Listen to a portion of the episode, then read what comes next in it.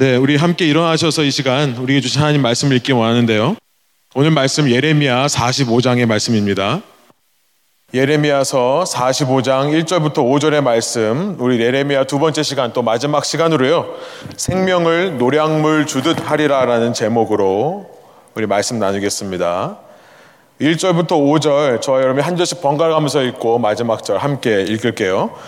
유다의 요시아 왕의 아들 여호야김 넷째 해에 네리아의 아들 바룩이 예레미야가 불러주는 대로 이 모든 말을 책에 기록하니라. 그때에 선지자 예레미야가 그에게 말하여 이르되 바로가 이스라엘의 하나님 여호와께서 내게 이같이 말씀하셨느니라.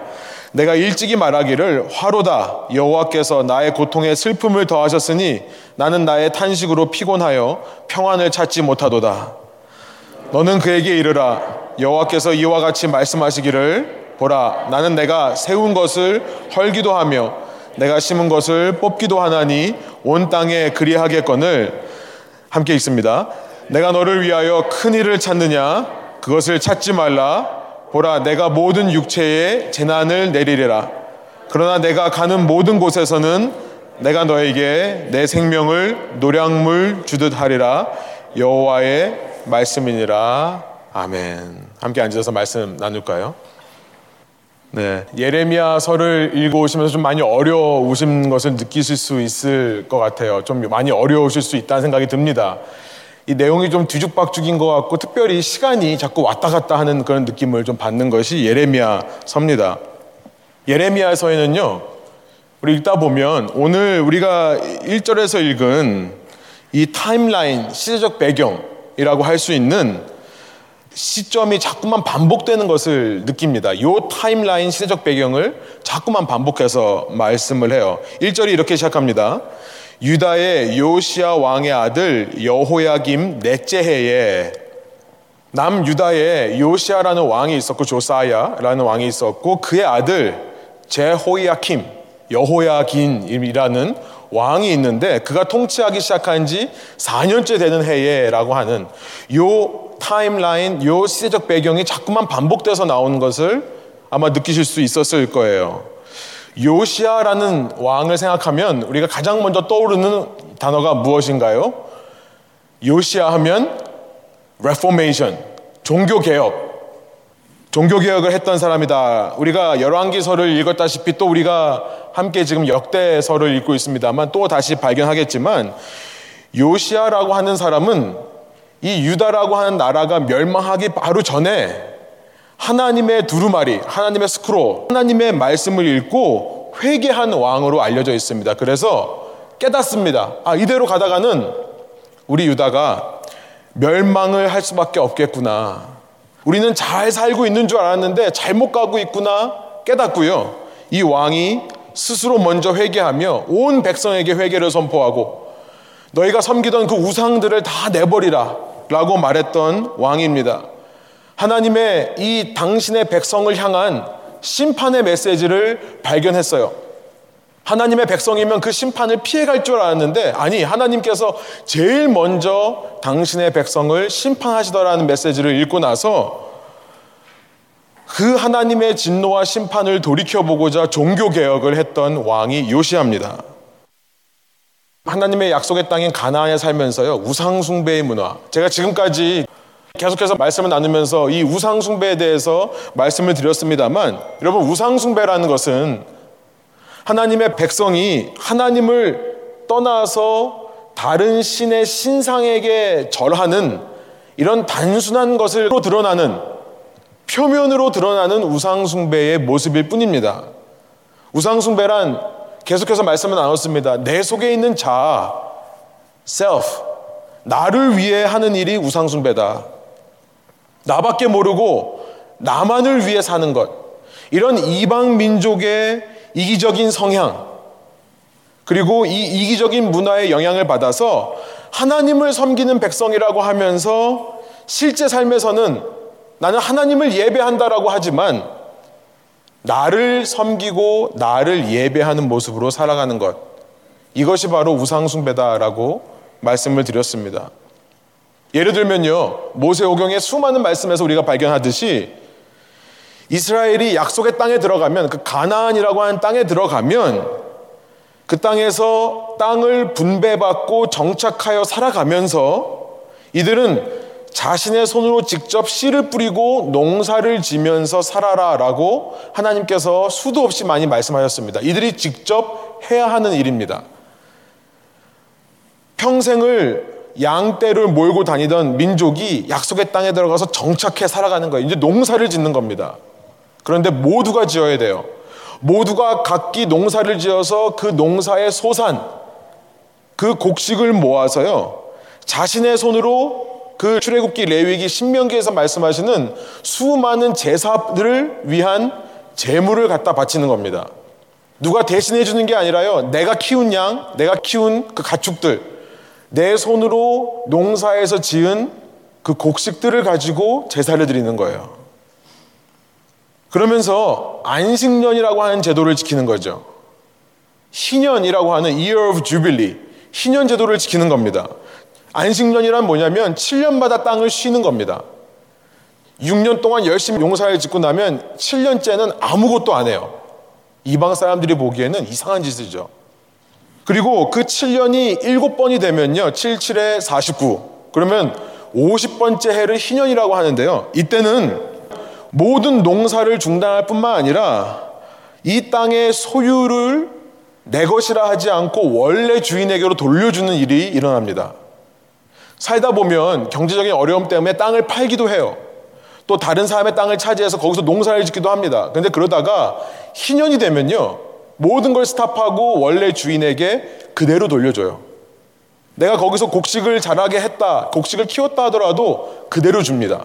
이것이 희년제도예요.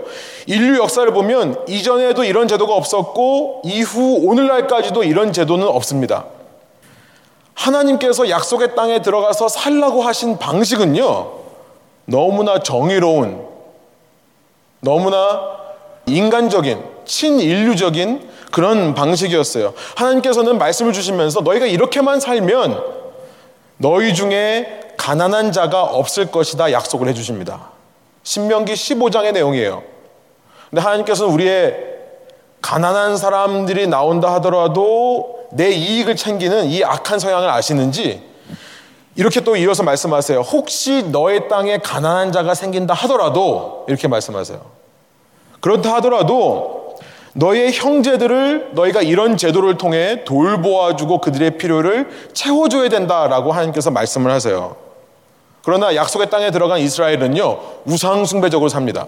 이게 뭐냐면, 다시 말씀드리지만, 하나님을 떠나 다른 신을 절하는 게 아니라요, 나밖에 모르며 사는 거예요.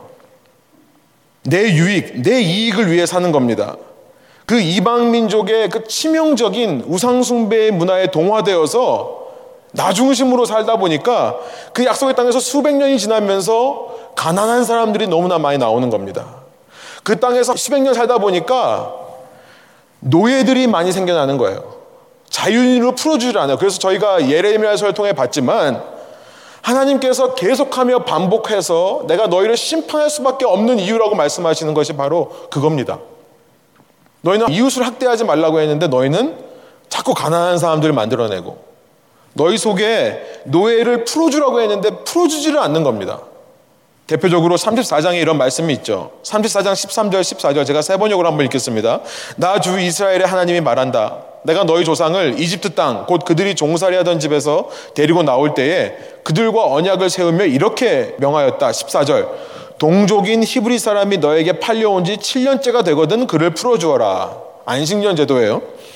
그가 6년 동안 너를 섬기면 그 다음 해에는 내가 그를 자유인으로 풀어주어서 너에게서 떠나게 하여라. 그러나 너희 조상은 나의 말을 듣지도 않았으며 귀를 기울이지도 않았다. 그 결과 너희는 멸망받을 수밖에 없다라고 예레미야 계속해서 선포하지 않습니까? 여호수아서를 기억하시겠지만 그렇게 땅에 들어가서 분배를 받습니다. 캐스팅 랏. 뭐냐면 랜덤리 정말 무작위하게 모든 사람에게 땅을 나눠주는 거예요. 근데 그 이스라엘이요 그 땅에서 우상 숭배적인 삶을 사는 것은 뭐냐면요. 다음 슬라이드 보여주시면 이런 걸 추구하는 겁니다. maximum efficiency예요. 가장 최대의 효율 그리고 maximum profit. 최대의 이익만을 추구하며 사는 이방인들의 모습을 따라가는 겁니다. 하나님은 모든 사람들이 공평하게 땅을 소유하고 농사를 지으며 자기가 먹을 것을 해결하도록 하셨는데요. 땅을 빼앗는 거죠. 노예로 삼은 사람들을 풀어주지 않고 계속 내가 이익을 챙기는 겁니다. Maximize efficiency, maximize profit. 여러분, 그 결과 어떤 일이 일어납니까? 저희가 사사기를 통해서 확인을 했죠. 어떤 일이 일어나죠? 하나님께서 이방 민족에게 힘을 주셔서 그들이 침략해 오게 하세요. 하나님께서 이런 말씀을 하시는 것 같아요. 너희가 그렇게 이방 민족처럼 살고 싶으냐? 그러면 그 끝을 보여줄게. 정말 무자비하게 자기의 이익만을 위해 최고의 효율만을 위해 살아가는 사람들이 너희를 얼마나 괴롭게 하는지를 보여줄게. 그러시는 거죠. 여러분 우리가 이번 주부터 예레미야 37장에 시작해서 52장까지 끝까지 읽는데요. 이번 주에. 근데 37장부터 44장까지는요. 이 남유다가 이방 민족인 갈대아인이라고 하는 바벨론이라는 나라에 의해서 멸망당하고 그 멸망당한 이후의 모습을 기록하고 있습니다. 그런데요. 이미 수백 년 전에 여호수아와 사사기를 통해서 하나님께서 이미 동일한 원리를 말씀하셨어요. 무슨 원리입니까? 이방 민족들이 너희를 붙잡아가거나 너희를 향해 쳐들어올 때는 깨달으라는 것을 알려주셨죠. 이방 민족이 힘이 세서 너희를 하는 게 아니라 너희가 나의 법대로 살지 않았기 때문이다.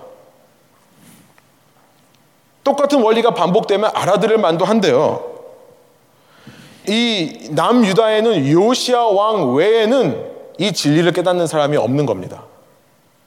요시아만이 말씀 두루마리를 읽으면서 자신들의 과거를 돌아보고 회개했던 사람인 거예요. 아니요. 제 생각에는 수많은 다른 사람들도 그 진리를 깨닫기는 했지만 순종하고 싶지 않은 거라는 생각이 듭니다. 여러분 이렇게 적들이 쳐들어오면 사사기로 돌아가 보면요. 한번 상상을 해보세요. 적들이 쳐들어오면 어떻게 맞서 싸울까요? 당시 이스라엘들이요. 약속의 땅에 들어와서 농사를 짓던 그들이 농기구를 잠깐 땅에 내려두고 무기를 짓겠죠? 그렇죠? 그래서 군대를 조직해가지고 맞서 싸우겠죠. 여러분 상상을 해보세요. 이게 가능할까요? 농사를 제가 직접 지어보지는 않았습니다만 몇 번 반일을 한 적은 있습니다.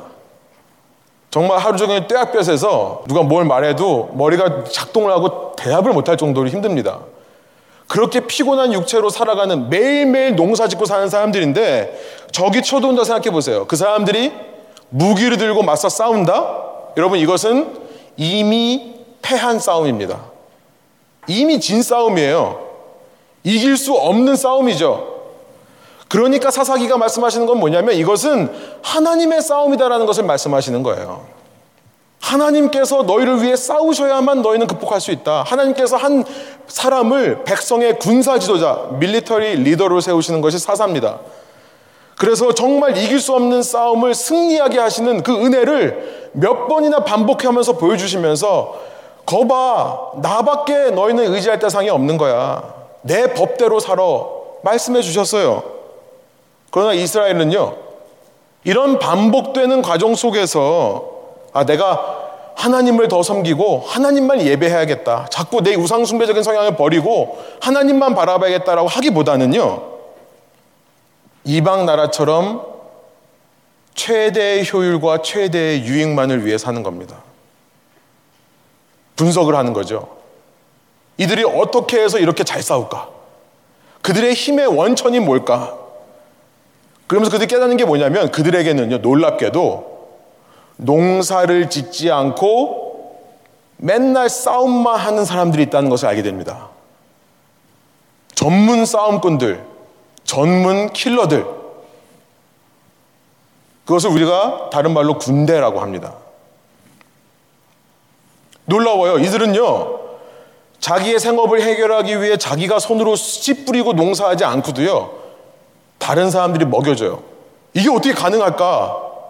그것을 더 연구해 보니까 그 군대를 가지려면 누군가가 이들을 훈련시킬 수 있는 사람이 필요합니다. 그리고 더 중요한 것은 뭐냐면 다른 농사 짓는 사람들에게서 얼마를 가져와서 이들을 먹여주는 사람들이 필요해요. 그 사실을 깨닫는 거죠. 이것을 정부, 거버먼트라고 합니다. 이들은 이방 민족을 분석하면서 이들이 이렇게 힘을 낼 수 있는 것은 아, 거버먼트가 있어서 그렇구나. 당시 그들의 말로 그걸 표현하면 왕이라는 사람이에요. 킹이라고 하는 왕정 제도를 생각하기 시작하는 겁니다. 여러분 제가 이렇게 말하니까 혹시 오해하지 않으셨으면 좋겠습니다. 다른 어떤 종교에서 말하는 것처럼 우리는 정부가 없어야 된다. 정부는 하나님이 원하시지 않는 거다. 혹은 군대 가지 말아야 된다. 저는 그 얘기를 하는 것이 아닙니다. 여러분, 우리가 말씀을 더 자세히 읽어보면 하나님이 결국 이스라엘에게 정부를 허락해 주세요. 왕을 허락해 주세요. 그렇죠? 그들로 하여금 군대를 조직하게 허락하세요. 하나님의 뜻은 세상 사람들과 똑같이 너희가 정부하지 말고 무정부로 가고 왕도 세우지 말라는 게 아니라 이런 것 같아요. 너희가 원하니까 그런 제도를 따라가지만 그러나 그 속에서 한 가지 원리는 놓치지 말라. 단지 좋은 정부를 세우고 이 땅에 강한 군대를 만드는 것이 너희에게 샬롬, 평화를 줄 수는 없다. 그 말씀을 하시는 것 같습니다. 너희 속에 있는 우상숭배적인 성향을 깨닫기만 하면 그래서 그런 조직이라도 그런 제도라도 그 속에서 너희가 나를 생각하고 나를 바... 이스라엘 백성들은 그런 제도만을 따라가면서 하나님께 마음을 들이지는 못하는 겁니다. 그냥 maximized efficiency 최대 효율을 위해 나는 농사하고 내가 얼마 떼어줘서 이 사람들이 날 위해서 대신 싸워주는 구조. 이방의 구조를 가는 거예요. 약속의 땅을 사는 백성들이 하나님께서는 뭘 원하시냐면 이들이 정말 한 사람 한 사람 예외 없이 자신의 삶에서 그 치열한 삶의 현장 속에서 자신이 농사 짓고 자신이 싸우는 내가 싸워야 될 싸움을 내가 싸우는 것을 원하는 것인데 다른 군대를 이방인처럼 조직해서 나는 안 싸우고 내 할 일만 하고 남이 싸워주기를 하는 여러분 그 싸움의 대상이란 눈에 보이는 사람과 싸우는 게 아니라요 내 속에 있는 우상숭배적인 성향과 싸우는 거죠 하나님이 그걸 원하셨어요. 요시아는요, 이 나라가 잘못 가고 있다는 사실을 깨닫습니다. 그래서 이 마치 영화에서 보듯이 낭떠러지를 향해 질주하는 기차, 그것을 세우기 위해 온 힘을 다해 브레이크 레버를 잡아 당기는 것처럼요, 멸망을 향해 치닫는 남유다 왕국을 이 요시아 왕은요, 어떻게든지 돌이키기 위해 가진 애를 씁니다. 그러나 전쟁에서 갑작스럽게 죽어요. 그러면서 그의 세 아들이 그를 이어서 왕들이 되는데요. 원래는 넷째 아들로 알려져 있지만 여호 아하스라는 왕이 아버지를 이어서 요시아를 이어서 왕이 됩니다. 그런데 그는 아버지의 길대로 행하지를 않아요. 그가 잠깐 동안 다스린 다음에 그의 형이 여호야김이라고 하는 사람이 또 왕이 됩니다. 그런데 이 사람이 또 느부갓네살에 의해서 이집트에서 폐위가 되고 여호야김이라는 왕이 세워져요. 이 여호야긴 자기 아들이 또 붙잡혀갑니다. 바벨론에 의해서. 그러니까 여호야긴의 동생이었던 시드기야라는 사람이 또 왕이 돼요. 그러니까 요시아의 세 아들이 차례로 이렇게 왕이 되는데요. 네 명 중에 세 명이. 근데 이 세 왕 모두 아버지의 길을 가지는 않습니다. 여러분 그 결과 우리가 예레미야서를 읽어왔듯이 그 결과는 멸망입니다. 제가 지금까지 1절에 등장하는 이 요시아 왕 또 여호야 김이라고 하는 왕을 설명하기 위해 상당히 많은 이야기를 나누었는데요. 이제 1절 했습니다. 근데 실은요, 오늘 설교를 통해 나누고자 하는 이야기들의 그 밑그림을 그린 거라고 이해하시면 좋겠어요. 너무 걱정하지 마십시오. 금방 끝납니다. 다시 설교의 시작으로 돌아와 보겠습니다. 예레미야에서 반복하여 등장하는 타임라인이 있다고 그랬죠. 이 요시아의 아들 여호야 김이 다스리는 통치 4년째 해. 이것을 우리 연도로 계산을 해보면 605년입니다. 주전 605년. 예레미야서를 읽으면서 느끼시겠지만 자꾸 이 연도로 예레미야가 다시 돌아오는 것처럼 느껴져요. 무슨 이야기를 하다가 다시 여기로 돌아가고요. 또 무슨 얘기 하다가 다시 여기로 돌아갑니다. 이 시간을 중심으로 예레미야서가 쓰여졌다라고 하는 것이 과언이 아닐 정도로 예레미야에게 이 시간이 너무나 중요한 것처럼 보입니다. 그래서요, 어, 제가 나누는 건 아니고 한 신학자의 어, 나누는 것을 제가 보고 이걸 생각해 봤는데 1장부터 23까지는 word, 예레미야에게 임한 하나님의 말씀들이 있고요. 그 다음에 25장에 다시 그 시기로 돌아와요. 605년으로요. 그 다음에 605년 내용은 뭐냐면 이때 예레미야가 자기가 받은 말씀을 기록했다. 그러고 나서 26장부터 44장을 보면 그 예레미야가 받은 말씀을 가지고 직접 가서 전하는 내용이 있습니다. 그러니까 여러분 1장부터 24장에 나와 있는 내용이 반복되는 걸 느끼셨죠? 예를 들어서 7장에서 예루살렘을 향해 너가 이렇게 외쳐라라고 말씀을 받아놓고요. 26장에 보면 실제로 예루살렘 앞에 가서 그 말을 선포하는 모습이 그려져 있습니다. 그러니까 이 1장부터 24장은 월드로 되어 있고 말씀으로 되어 있고 26장부터 44장까지는 did 행위로 되어 있는 거예요. 근데 그 사이사이마다 다시 605년으로 돌아와요. 605년. 여호야김의 통치 4년째로 돌아오는 겁니다. 그러고 나면 이제 46장, 45장에 또 돌아오고 우리가 읽은 본문이죠. 46장부터는 다른 민족을 향한 메시지, 그 다음에 52장의 맨 마지막에 부록과 같이 어, 말씀을 맺는데요. 왜 예레미야의 행적이 605년을 기준으로 해서 이렇게 쓰여져 있는 것일까라는 생각이 드는 거죠. 왜 이런 구조로 예레미야는 혹은 예레미야의 말씀을 받은 바룩이라는 사람은 이런 구조로 예레미야서를 배열을 했을까요? 여러분 그 의미를 알기 위해서는 역사상 이때 무슨 일이 있었는지를 알면 도움이 되는 것 같습니다. 25장에 가면 그 이유가 나와 있는데요. 25장 1절에 이런 말씀이 있습니다. 제가 한번 읽어볼게요. 유다의 왕 요시아의 아들 여호야김 넷째 해 주전 605년이죠. 곧 바벨론 왕 느부갓네살 원년에 이렇게 되어 있습니다. 그러니까 여호야김 통치 4년째인 주전 605년은요. 어느 나라의 어느 왕이 다스리기 시작한 때라고요? 바벨론의 느부갓네살이라는 왕이 다스리기 시작한 해라는 것입니다. 이때 처음 다스리기 시작해요.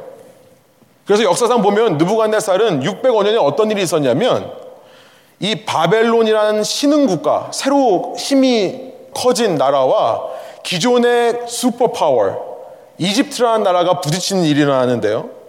남유다로부터 북쪽에 있는 시리아 지역의 카르케미시라고 하는 곳에서 바벨론과 이집트가 부딪힙니다. 근데 이때 바벨론이 대승을 거둬요. 그 여세를 몰아서 이집트를 정복하려고 남쪽으로 내려오다가 바벨론이 만난 나라가 남유다예요. 근데 이때 바벨론의 이 느부갓네살 네부차네zer 이 왕이요 상당히 지략가고 전략가인 것 같아요. 여기서 여세를 몰아서 이집트를 정복하기보다 내가 그것은 다음에 다시 힘을 모아서 언젠가는 할 것인데 실제로 그 일이 이후에 일어납니다. 근데 지금은 너무 무리하게 정복 전쟁 하는 것보다 우선 후퇴했다가 힘을 모으는 것이 중요하겠다 싶어서 남유다를 그 이집트 사이의 buffer state 같이 그러니까 말하자면 쿠션처럼요 완충 작용을 하는 충격을 흡수할 수 있는 자신의 속국으로 만들고 떠납니다. 그러면서 이 605년에 자신의 나라를 더 키우기 위해 남유다에 있는 인재들을 붙잡아 여러분 예레미야에 있어서 이 605년은요 영어로 말하면 티핑 포인트와 같다고 생각할 수 있습니다. 티핑 포인트. 배가 사나운 물결에 흔들리다가 어느 각도 이상 기울어지면 그 티핑 포인트죠. 어느 각도 이상 기울어지면 이제는 어떤 방법을 동원해서 되돌리려고 해도 되돌릴 수 없는 각도가 있습니다. 티핑 포인트예요. 물에 가라앉을 수밖에 없는 겁니다. 그때는요, 배를 버리고 뛰어내려야 돼요.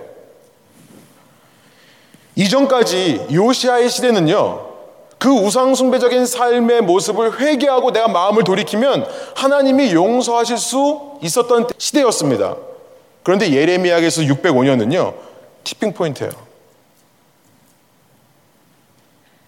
이제 회개한다 하더라도 바벨론으로 포로로 잡혀가는 것을 막을 수 없는. 여러분 그래서 25장에 그 사실을 처음 예레미야가 깨닫고 나서요. 그때 처음으로 25장에서 그 유명한 예레미야의 70년 포로 생활을 외치기 시작합니다. 25장 5절부터 7절 제가 읽고요. 11절은 한번 한 목소리로 읽겠습니다. 제가 먼저 5절부터 7절 읽습니다. 그가 이르시기를 이전에 하나님께서 요시아의 시대 때까지 하셨던 말씀을 지금 말씀하시는 거예요. 하나님께서 이르시기를 너희는 각자의 악한 길과 악행을 버리고 돌아오라. 그리하면 나 여호와가 너희와 너희 조상들에게 영원부터 영원까지 준 그 땅에 살리라. 이때까지만 해도 하나님은 회개하고 돌아오면 회복시키시려고 했어요. 너희는 다른 신을 따라다니며 섬기거나 경배하지 말며 너희 손으로 만든 것으로서 나의 노여움을 일으키지 말라. 그리하면 내가 너희를 해하지 아니하리라 하였으나 7절 너희가 내 말씀을 순종하지 아니하고 너희 손으로 만든 것으로서 나의 노여움을 일으켜 스스로 해하였느니라. 여호와의 말씀이라. 그래서 이때부터 회복이 불가능한 것을 말씀하십니다. 11절 한번 한 목소리 읽어볼까요? 이 모든 땅이 폐허가 되며 놀랄 일이 될 것이며 이 민족들은 70년 동안 바벨론의 왕을 섬기리라. 예레미야 입장에서 처음 이 이야기를 들었을 때 얼마나 놀랐을까요? 제가 예레미야였다면 아니 그래도 가망이 있고 회복될 줄 알았는데 내가 이렇게 열심히 사역해서 마음을 돌이키면 하나님이 이 민족을 구원해 주실 거라 믿었는데 아마 저는 그런 생각이 들었을 것 같아요. 제가 제일 먼저 아마 하나님께 붙잡고 따졌던 것은 다윗의 언약이었을 것입니다. 아, 하나님, 다윗에게 너의 후손의 왕위가 영원히 견고할 거라 약속하지 않았습니까? 근데 어떻게 멸망당한다고 말씀을 하시는 거예요? 어떻게 요시아 왕이 회개해도 하나님 돌이킬 수 없는 겁니까? 이 나라가. 그 전에 아브라함에게 주신 언약은 어떻습니까? 내 후손이 하늘의 별처럼 땅의 모래알처럼 많게 하리라 하신 것이 멸망당하면 없어지는 거 아닙니까? 하나님은 그렇게 약속을 지키지 않는 분이십니까? 저는 그랬을 것 같아요. 그런데요, 예레미야는 그렇게 불신하고 의심을 할 수밖에 없는 상황 속에서 하나님을 신뢰한 것처럼 보입니다. 하나님을 신뢰했어요. 지난 시간 말씀 나눈 대로 하나님의 생각은 내가 보기엔 정말 이해가 안 되고 여기서 아무것도 선한 게 나올 수 없지만 하나님의 뜻은 재앙이 아니라 평안이고 너희에게 미래와 소망을 주기 위한 것이라.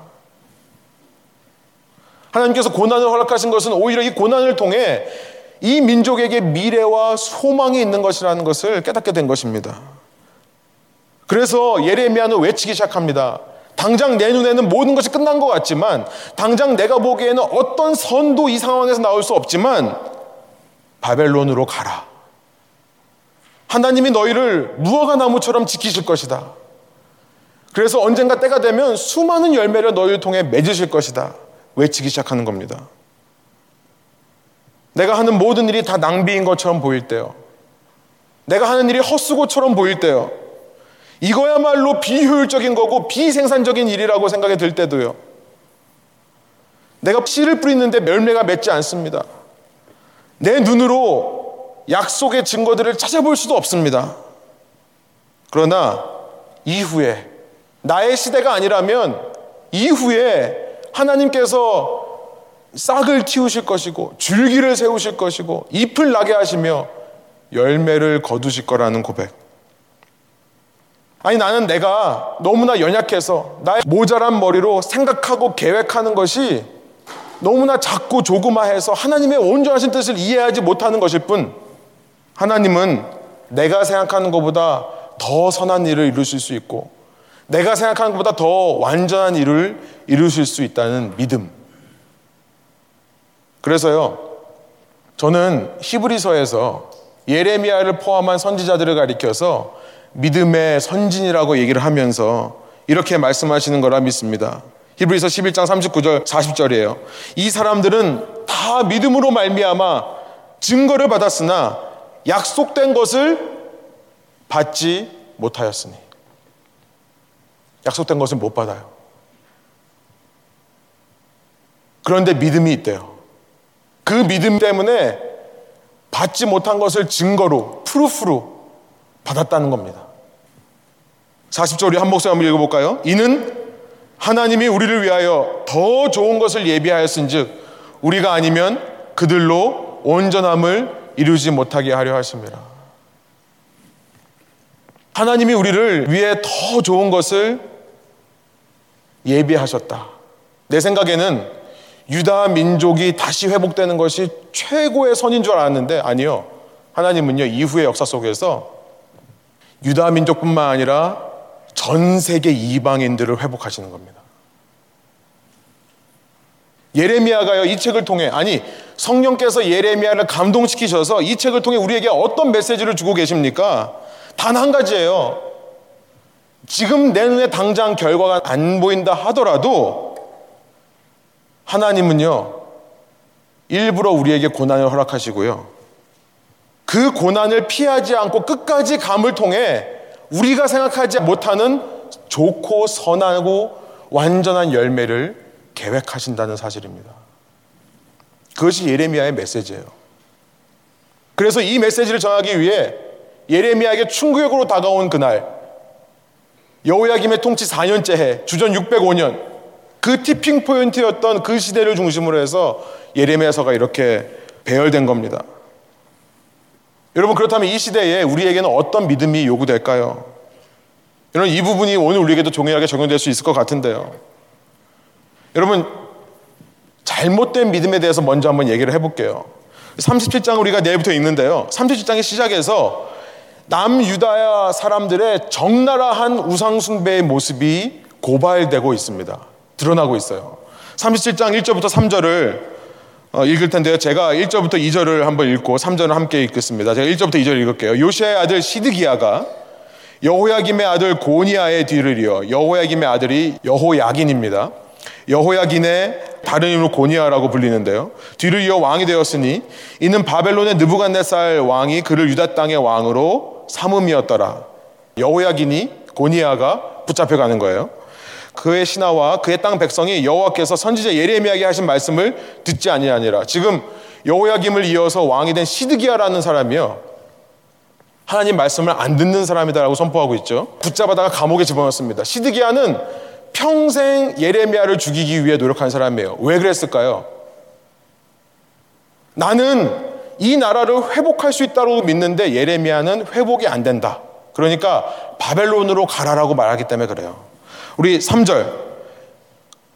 이런 맥락에서 근데 이 사람이 이렇게 얘기를 한다는 것입니다. 한 목소리 한번 읽어볼까요?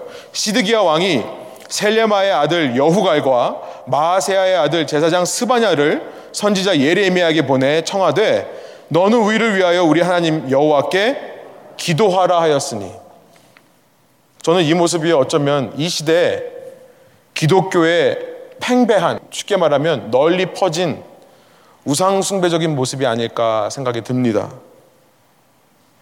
물론 여러분 중보기도는 굉장히 중요한 겁니다. 어떤 분들은 중보기도가 비성경적이라고 하시는 분들도 있는데요. 저는 상당히 성경에서 말씀하시는 거고 하나님의 마음에 합하고 하나님을 기쁘시게 하는 것이 성도가 성도를 향해 기도하는 것이라고 저는 믿습니다. 여러분 기도하지 말라, 기도 부탁하지 말라는 것이 아니에요. 문제가 뭐냐면 시드기야가 예레미야에게 기도 부탁한 것이 과연 하나님이 원하시는 일이었는가가 문제죠. 하나님께서는 예레미야에게 말씀드린 대로 이미 너희는 티핑 포인트를 넘었기 때문에 피하지 말고 이 고난을 끝까지 이겨내고 통과해라 수도 없이 말씀하시는데 그러나 그 말씀을 듣기보다 시드기야는 당장 내가 맡은 이 나라가 잘 되기를 원하는 겁니다. 회복되기를 원하는 거예요. 여러분 신앙적으로 얼마든지 갖다 붙일 수 있죠. 봐라 다윗을 통해 다윗의 후손의 나라가 영원히 경고하라고 하지 않으셨느냐? 나는 그 다윗의 언약에 기초를 해서 너에게 중보 기도를 요청한다. 나를 위해 기도해라. 다윗의 후손들을 위해 기도해라. 이렇게 말하는 거예요. 얼마나 그럴듯합니까? 시드기야만 그런 게 아니라요. 시드기야를 비롯한 제사장들이라고 되어 있습니다. 당시 종교 지도자들이에요. 회복을 위해 기도를 부탁한다는 거예요. 여러분, 기도 부탁하는 게 잘못이 아니라요. 하나님의 뜻과 반대를 기도 부탁하면 안 되는 거죠. 이것이야말로 우리 속에 있는 이 시대 기독교인들 속에 있는 우상숭배적인 모습을 드러내는 것이 아닐까 싶은 겁니다. 여러분 결국 예레미야가 우리가 읽어봤지만 예루살렘 성전을 향해서 그렇게 심판의 메시지를 쏟아붓는 이유도 그들이 그 예루살렘 성전 속에서요 종교적인 행위는 너무나 잘합니다. 기도하고 제사 드리고 여러 가지 일들을 많이 해요. 그런데 그 모든 종교 행위가 하나님의 뜻에 합당한 하나님이 기뻐하시는 하나님이 온전하다고 여기시는 하나님이 선하시다고 인정하시는 그런 신앙을 위한 행위가 아니라요. 그 하나님의 통치를 내 삶에 받아들이기 위해 드리는 예배가 아니라 내가 원하고 내가 이루고 싶은 일들을 나의 속에 있는 그 욕망과 죄성을 발현하는 것. expression of my sinful desire. 그 모든 종교행위가요. 그들이 하는 모든 기도와 제사가요. 그 속에 자신의 욕망과 죄성을 투영하는 것이었던 것입니다. projection of their sinful desires. 너무나 잘 포장되어 있어요. 너무나 그럴듯해요. 하나님을 위한다면서 교회를 위한다면서 보자 하는 우상숭배적인 태도가 그 종교 지도자와 종교인들 속에 가득했기 때문에 예레미야가 성전을 향해 감옥 생활을 할 것을 무릅쓰고 그렇게 심판의 메시지를 토해내는 것이 아닌가. 여러분 다른 사람에게 적용하는 것이 아닙니다. 예레미야서를 읽으면서 지난 주간에 제 속에 있는 그 모습을 발견한 거예요. 실제 삶에서는요 하나님의 정의를 흘려보내지 못합니다. 내 이익과 내 번영만을 위해 사는 겁니다. 가난한 자, 노예들이 이 땅에 충만해도 상관없습니다. 그들을 돌보지 않는 핍박. 여러분, 하나님의 백성이 하는 핍박은 뭐냐면 돌보지 않는 겁니다. 돌보지 않는 게 핍박이에요. 실제 삶에서 자신들의 힘으로 그런 우상숭배적인 성향의 태도와 마음과 싸우기보다는 그러다가 어려운 순간이 되면 기도해달라 부탁을 해요. 우리를 대신에 싸워달라고 요청을 하는 겁니다. 이것이 바로 유다와 이스라엘의 우상숭배적인 모습이라는 겁니다. 왜 그렇게 합니까? 하면 그런 대답을 해요. 난 여유가 없어요. 내 삶에서 치열하게 사느라 먹고 살기 위해 노력하느라 시간이 없어요. 내가 말씀 못 읽으니까 대신 말씀 읽고 연구해서 알려주세요. 내가 기도 못하니까 나를 위해 기도해 주세요. 여러분, 주일 예배가 저는 이런 생각이 들었어요. 주일 예배라고 하는 것이 일상생활 속에서 바쁘고 시간이 없다는 핑계로 내가 현장 속에서 치열하게 드려야 될 나의 예배를 대체하는 것이 아닌가. 아니, 기독교가 이미 이 주일 예배라고 하는 것이 개인의 삶에서 치열하게 드려야 될 그 개인의 삶의 예배를 대체해버리는 것은 아닌가. 주일 예배만 어떻게 하는지 더 은혜롭고 감동이 있었으면 좋겠다. 히브리서 10장에 보니까요. 복음을 말씀하십니다. 히브리서 10장 9절부터 10절 제가 한번 읽겠습니다. 그 후에 말씀하시기를 보시옵소서 내가 하나님의 뜻을 행하러 왔나이다 하셨으니 주님의 말씀이세요. 주님께서 이렇게 말씀하셨다는 겁니다. 하나님의 뜻을 행하기 위해 왔다. 그 첫째 것을 패하심은 둘째 것을 세우려 함이라. 패해지는 첫 번째 것이 있고 세워주는 두 번째 것이 있다는 말씀이죠. 그것이 뭐냐면 10절. 한 목소리 한번 읽어볼까요? 이 뜻을 따라 예수 그리스도의 몸을 단번에 들이심으로 말미암아 우리가 거룩함을 얻었노라. 이전 시대에는 수많은 희생 제물의 피를 흘려서 하나님과 나의 관계를 깨끗하게 하고 거룩하게 했다면 이제는 예수 그리스도께서 once for all 한 번에 모든 제사를 대신해서 드리신 겁니다. 그리고 이전 것을 패하셨다라고 돼 있어요. 이전 그 성전에서 일어나는 모든 종교 행위를 없애신 겁니다. 불태워 버리신 겁니다. 하나님의 뜻이에요. 그리고서는 우리에게 새로운 제사법을 주시는 거죠. 뭡니까? 로마서 12장 1절. 한번 한 목소리 읽겠습니다. 그러므로 형제들아 내가 하나님의 모든 자비하심으로 너희를 권하노니 너의 몸을 하나님이 기뻐하시는 거룩한 산제물로 드리라 이는 너희가 드릴 영적 예배니라. 구약의 제물 제사법이 신약의 영적 예배법으로 바뀌는데요. 그 핵심이 뭡니까? 너의 몸을. 너의 몸을. 이제는 그 재단 위에 예수께서 모든 재물 대신에 죽으셨으니 이제는 너밖에 올라갈 사람이 없다. 너만 올라가면 된다. 내가 내 삶의 희생제물 되어서요. 스스로 그 단위에 올라가는 겁니다. 삶이 치열하고 고달프십니까? 예, 저도 이 세상을 보면 이 세상이 시간이 지나면 지날수록 점점 더 치열해지고 점점 더 시간 없게 만들고 정신 없게 만드는 것 같아요. 제가 보기에도요. 제 눈에는 어쩌면 이미 오래전에 이 세상의 티핑 포인트는 지났는지도 모르겠습니다. 기독교인에서 추구해야 될 것이 어떻게든지 쓰러져가는 이 세상에 나아가서 세상을 변화시키고 이것을 하나님이 원하시는 모습을 돌리려고 하는 모습이어야 될까? 아니면 이 망해가는 세상 속에서 오늘 내가 싸워야 될 치열한 영적 싸움을 쌓아가려고 노력하는 것이어야 될까? 끝까지 하나님께서 허락하신 언젠가 불타 없어질 이 세상은 끝이 날 것입니다. 없어질 거예요. 그때, 그때 의미가 있는 공적을 쌓기 위해 이 땅에서 우리가 살아가야 되는 것은 아닌가 생각이 드는 거죠. 하나님의 뜻은요, 세상적인 것을 추구하면서 세상의 어려움과 고난을 적당히 피해라는 것이 아닌 것 같습니다. 열심히 일해서 더 주류 사회로 들어가라. 더 공부 잘해서 더 성공해라. 돈 잘 벌어라. 이 부유한 도시 속에서 꿀리지 않는 부자가 되어라. 아닌 것 같아요. 그럴수록 우리는 멸망을 향해 가는 것 같습니다.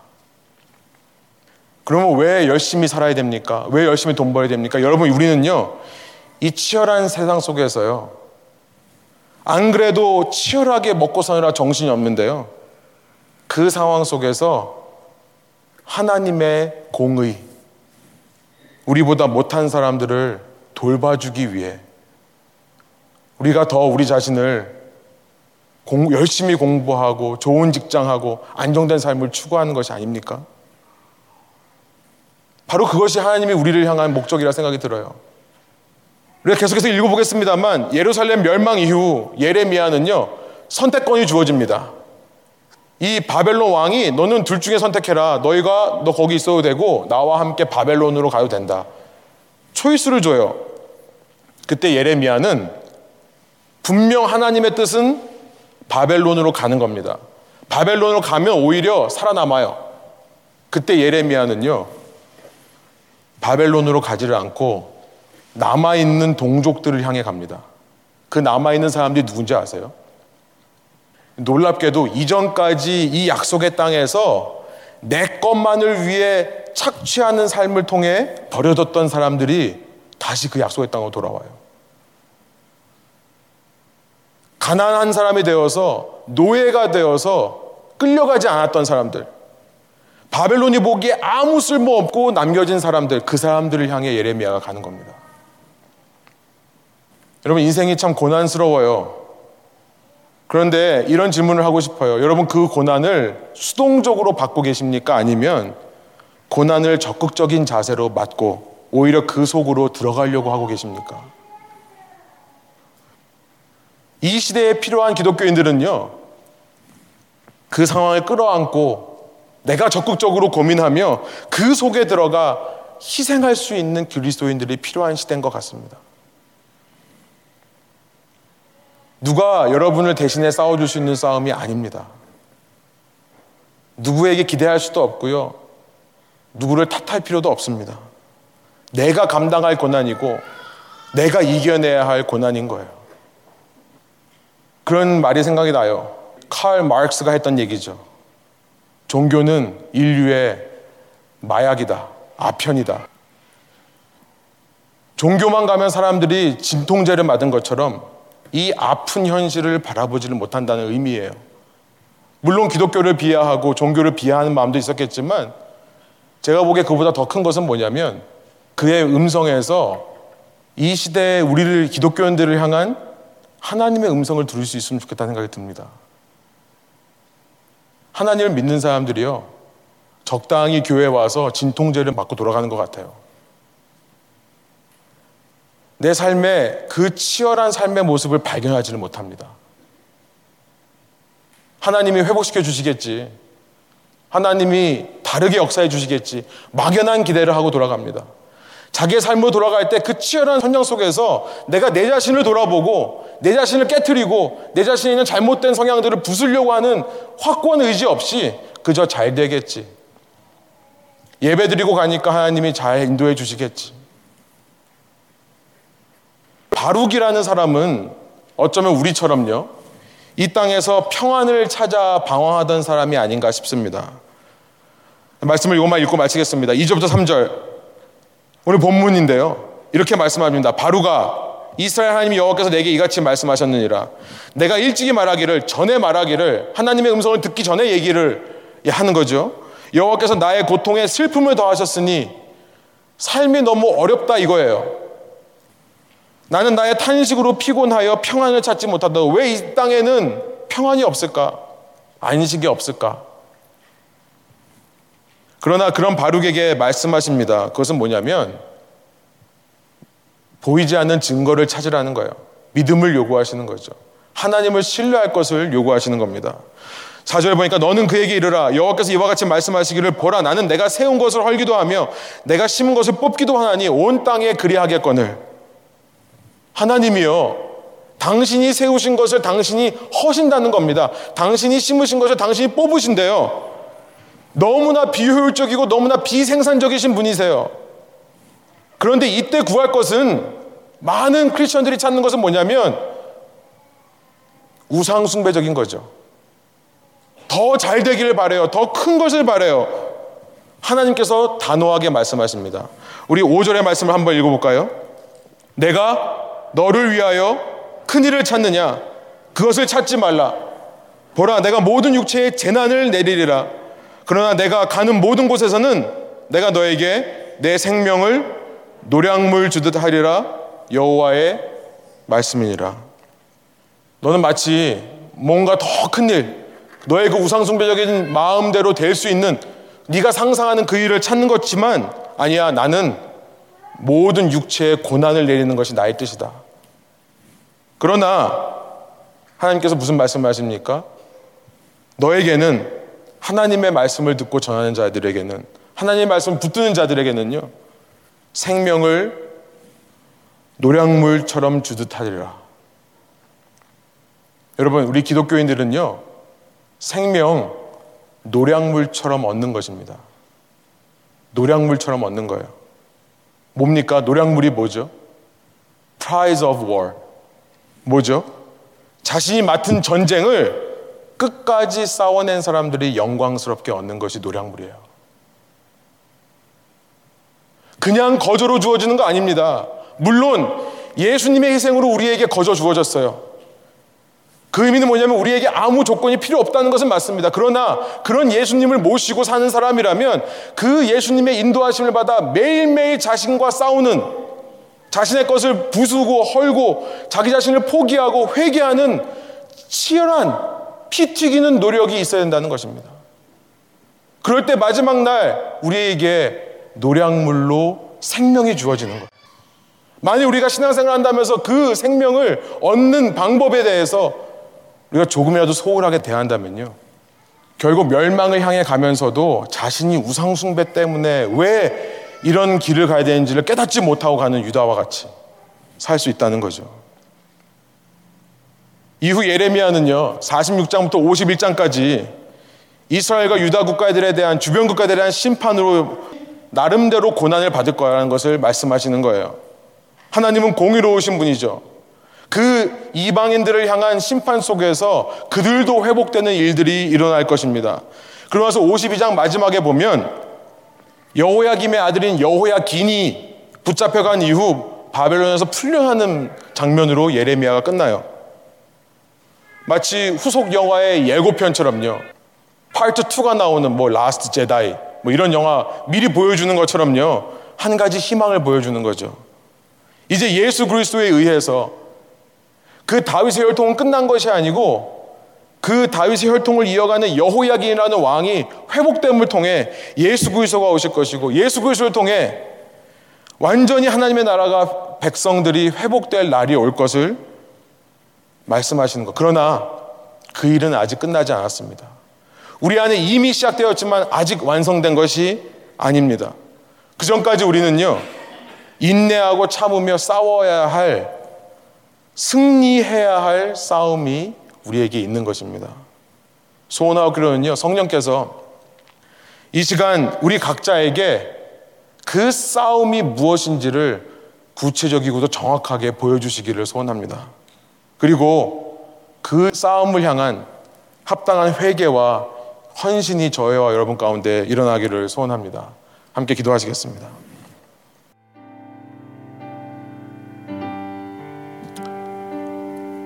하나님 이 시간 저희가 말씀을 통해 주님께서 보여주시는 생명을 향한 길을 발견하게 해주시니 감사합니다.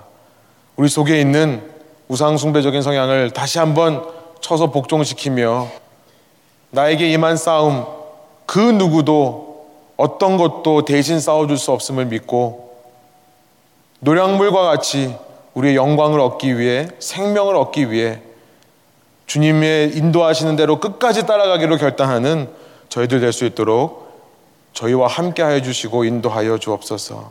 저의 힘만으로 그 싸움 감당할 수 없고 저의 능력만으로 이겨낼 수 없습니다.